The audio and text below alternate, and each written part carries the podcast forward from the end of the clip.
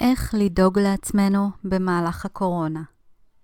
ימי הקורונה הם מטורפים. המציאות עולה על כל דמיון. אנחנו חיים בתקופה שתירשם בספרי ההיסטוריה. איך כל העולם משתתק בעקבות וירוס אחד. ואני מאמינה שיש הרבה מעבר לזה, אבל המטרה שלי היום היא פחות להלחיץ, אלא יותר לעזור לכם להיות במקום קצת יותר טוב. אז uh, אני בוחרת היום לדבר על מה אנחנו יכולים לעשות כדי לדאוג לעצמנו במהלך התקופה הזאת, פיזית ונפשית. כיוון שהמצב הרגשי שלנו מאוד משפיע על החוסן הפיזי שלנו, וזה עובד גם הפוך. כשהגוף הפיזי שלנו חלש, זה ישפיע על איך שאתם חווים את החיים. זה ישפיע על מצב הרוח שלכם והתפקוד המנטלי שלכם. לא סתם בחרתי בכותרת איך לדאוג לעצמנו, כיוון שזה הרבה מעבר למה צריך לעשות. זה אחלה לשמור שתי מטר, לצאת מהבית רק כשממש חייבים, לשים כפפות, לשטוף ולחטא את הידיים בכל הזדמנות, אבל זה הרבה מעבר לזה. האמת היא שיש משהו מאוד פרדוקסלי בכל הסיפור, כיוון שידוע שברגע שרמות הפאניקה והלחץ מתחילים לעלות, מערכת החיסון, בתפקוד שלה, מתחילה לרדת. מערכת החיסון שלנו מתפקדת באופן המיטבי ביותר כשהגוף שלנו מקבל את ההזנה האולטימטיבית שלו, שזה מזון בריא ועשיר בערך תזונתי, ו... כאשר אנחנו בשמחה. לא סתם אומרים, זאת מצווה גדולה להיות שמח. מי שאמר את זה הבין משהו באיך שהפיזיולוגיה שלנו בגוף עובדת. ובכל זאת החרדה מחלחלת, כי מעבר לאיום הזה שנקרא קורונה, הכל פתאום השתתק. אנשים איבדו את מקום העבודה שלהם, עסקים קורסים, ולחלק מהאנשים אין רזרבות כספיות כדי להמשיך להתקיים. אני לא רוצה להיכנס פה לעומק מבחינת מה אני חושבת על המצב הזה, התסכול הגדול שאני מרגישה מצד מקבלי ההחלטות, כי המטרה שלי היום היא להביא לכם את הצד השני, הצד שיותר ישמור עליכם ועל הקרובים שלכם. דווקא בימים האלה, חשוב מאוד שתיצרו לעצמכם שגרה של טיפוח. אני לא מתכוונת לטיפוח של uh, לעשות פן בשיער ולהתאפר, אלא טיפוח מהכיוון של לחשוב על עצמכם, להשקיע בעצמכם ולתת לסביבה שלכם את המוטיבציה ואת ההשראה, ואולי גם את האישור לעשות בדיוק אותו דבר. נכון, העולם שלנו השתנה מקצה לקצה תוך תקופת זמן קצרה, וזה מאוד מטלטל ויכול להכניס למערבולות רגשיות. אבל ברגע שתתחילו ליצור לעצמכם שגרה, אתם תתחילו לבנות קצת יותר יציבות, שכל כך חסרה בימים האלה. וחוץ מזה, תחשבו על זה רגע. בשגרה של לפני הקורונה, רוב הסיכויים שהייתם עסוקים סביב השעון עם שגרת החיים, שבדרך כלל סובבת סביב עבודה ומשפחה. רוב האנשים משאירים את עצמם והצורך שלהם לסוף של הרשימה. הקורונה מביאה את ההזדמנות לשנות את זה ולהתחיל ליצור שגרה שדואגת גם לכם. אם אתם חושבים לעצמכם, מה הטעם? כשאחזור לשגרה, אז השגרה הקודמת תחזור. אז קודם כל, אני מאמינה שיהיו דברים שתעשו ותראו כמה טוב זה עושה לכם וכמה טוב זה מרגיש, ותחליטו לפחות על חלק מהדברים כן לשמור ופחות להתפשר עליהם. ונגיד, וגם אחרי הקורונה, לא תשמרו על שום דבר ממה שעכשיו יצרתם. לפחות את התקופה הזאת אתם תעברו בצורה שהיא יותר שפויה, ותעשו משהו טוב עבור עצמכם. מגיע לכם, לא? אני מקווה מאוד שאתם מרגישים ומאמינים שכן, כי אם לא, זה כבר פרק שלם לפודקאסט אחר. אז איך השגרה הזאת שדואגת לעצמכם יכולה להיראות? אין פה מתכון ספציפי שמתאים לכולם. לכולנו יש העדפות שונות. אני יכולה להגיד לכם, למשל, לעשות מדיטציה, אבל לא לכולם יש סבלנות לזה. כמובן שזה גם עניין של אימון, אבל המטרה פה היא שהדברים שתבחרו לעשות יהיו כאלה שתוכלו להתמיד בהם ותהנו מהם. אז למשל עצה שכן אני יכולה לתת לכם לגבי מדיטציה, היא לעשות משהו קצר אם אתם מרגישים שאתם לא מסוגלים לשבת הרבה זמן בדממה ולרוקן את המחשבות. שבו במקום נוח ותעשו נשימות עמוקות ואיטיות במשך דקה או שתיים. זאת דרך טובה להתחיל. ומה שחשוב שתשאלו את עצמכם קודם כל זה מה עושה לכם שמח בלב. האם זה המגע של השמש על האור שלכם? אם כן, תפרגנו לעצמכם זמן שמש במרפסת שלכם, או עד 100 מטר מהבית שלכם. כמובן בצורה אחראית שבה אתם שומרים על עצמכם. מוזיקה עושה לכם טוב בנשמה, כמו שהיא עושה לי? אל תוותרו על הזמן הזה ביום שנועד לשמיעה של מוזיקה. במקרה שלי, אני אוהבת לסיים את היום שלי עם חליטת צמחים, כשבאוזניים יש לי פלייליסט של המוזיקה שלי מתנגן. האמת היא שגם עכשיו כשאני מכינה לכם את התוכן הזה לפודקאסט, באוזניים מתנגנת מוזיקה ששומרת אותי באנרגיה גבוהה וטובה. שזאת בדיוק סוג האנרגיה שאני רוצה ליצור בה בכל דבר שיוצא לי ליצור עבור אנשים ועבור עצמי. זה יכול להיות זמן טוב להשלים פערים בטלפון או בתוכנת זום עם המשפחה היותר רחוקה שלכם, עם חברים ואנשים שתמיד כיף לכם להיות חלק מהסביבה שלהם. זה יכול להיות זמן טוב לטפח כישרון שלכם או לעסוק באיזשהו תחביב. זה יכול להיות זמן נפלא ליצור לכם שגרת טיפוח פיזית, כן, כזאת שכוללת מסכות לשיער, לפנים. זה זמן טוב לנסות כל מיני מתכונים חדשים, להפות ביחד עם הילדים, לשחק ביחד כמשפחה. תהיו יצירתיים. אתם מכירים הכי טוב מה הלב שלכם אוהב ורוצה. המטרה היא לאפשר לעצמכם לעשות דברים במהלך היום שמעבירים אתכם מהאנרגיה החרדתית ותחושת חוסר הוודאות לדברים שהם מפלט. וכן, מפלט. זה לא אומר שאתם מתכחשים למציאות, אבל זה כן אומר שאתם לא מוכנים להיכנס לכל הבוץ התובעני הזה, שלא מקדם אתכם לשום מקום. הרי אם רוב הזמן אתם עסוקים בשמיעת חדשות, זה לא בדיוק יקדם את הבריאות הנפשית שלכם, זה רק יגרום לכם להיכנס לתוך בוץ תובעני וממכר. אני הגבלתי את כמות החשיפה שלי לתקשורת. אני מתעדכנת פעם ביום, בלילה בדרך כלל. פשוט נכנסת לאתר חדשות ורואה אם יש הנחיות חדשות או משהו שחשוב שאני אדע, ואחר כך אני ממשיכה עם החיים שלי. אם יש לכם צורך לבכות, תבכו. זה לא הופך אתכם לחלשים, זה הופך אתכם לאנושיים. גידלו אותנו להיות רובוטים, גידלו אותנו עם גישה של תהיו חזקים. התהיו חזקים הזה, בעיניי, זה תהיו רובוטים.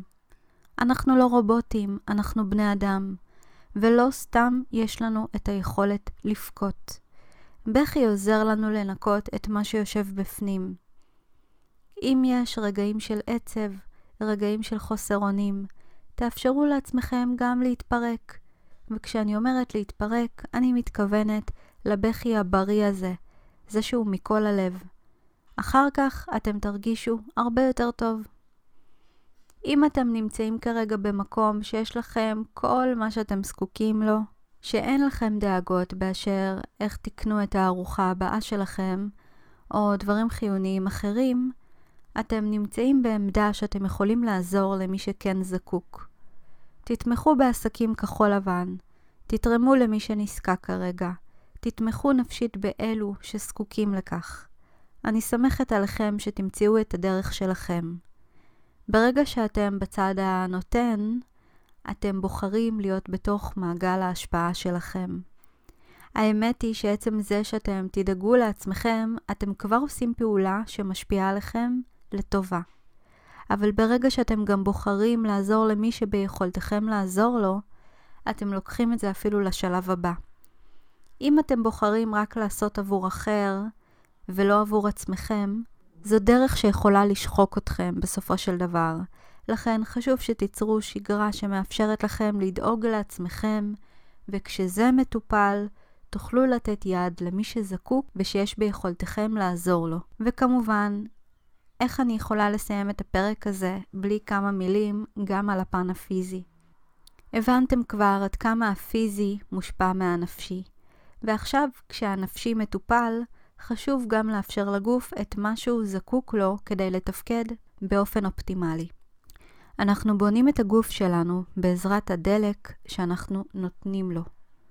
אם רוב הזמן אתם ניזונים מזבל, אתם לא ממש מספקים לגוף שלכם דברים לעבוד איתם. ומה שאתם עושים זה בדיוק הפוך, אתם מעסיקים אותו ומכבידים עליו עם כל הרעלים והפסולת שממנה הוא אמור להפיק את המשך הקיום שלכם. סורי על הדרמטיות, אבל זה נושא דרמטי. חשוב להזין את הגוף כל הזמן, אבל בעיקר בתקופה הזאת, במזון שהוא אמיתי. כמה שיותר קרוב לטבע, כמה שפחות מטוגן, כמה שפחות קמח לבן, כמה שפחות סוכר, וכל הדברים שאתם כבר יודעים, אבל מתקשים ליישם. ההמלצה שלי, במיוחד בימים האלה, זה להיות חברים מאוד טובים של מכונות מיצים ובלנדרים. זאת הדרך שלכם להכניס המון רכיבים מזינים בצורה שלא דורשת המון התעסקות. תתחילו להכין לעצמכם שייקים, אפילו יותר מאחד ליום. וכמובן, מיצים. שימו לב שאתם מכינים מיץ, מומלץ לבסס אותו על ירקות, כי פירות כמיץ, הם לא מגיבים בגוף בצורה טובה באותו אופן שהם היו מגיבים אם הם היו באופן שלם או טחון. כלומר, או שתאכלו אותם כמו שהם, או חתוכים, או בבלנדר. בצורה הזאת הם מגיבים בצורה טובה בגוף כמו שהם אמורים להיות.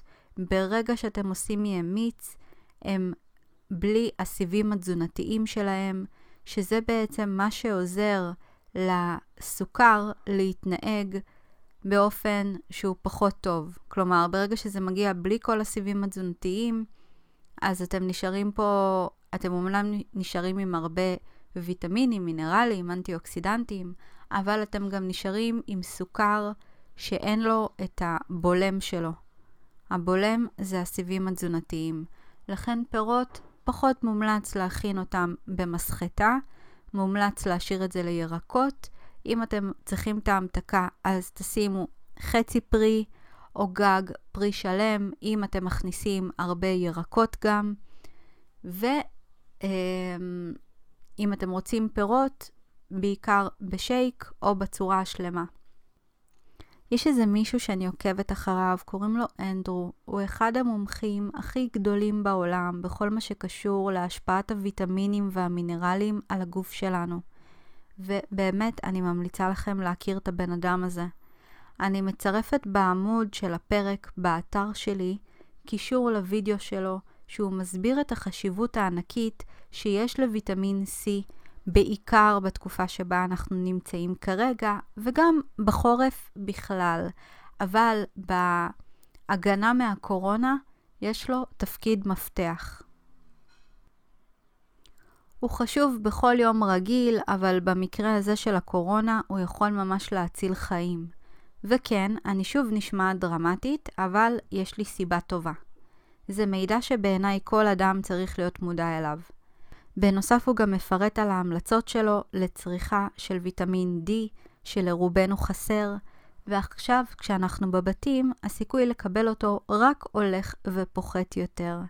בנוסף הוא ממליץ על צריכה של מינרלים, אבץ, סלניום ומגנזיום.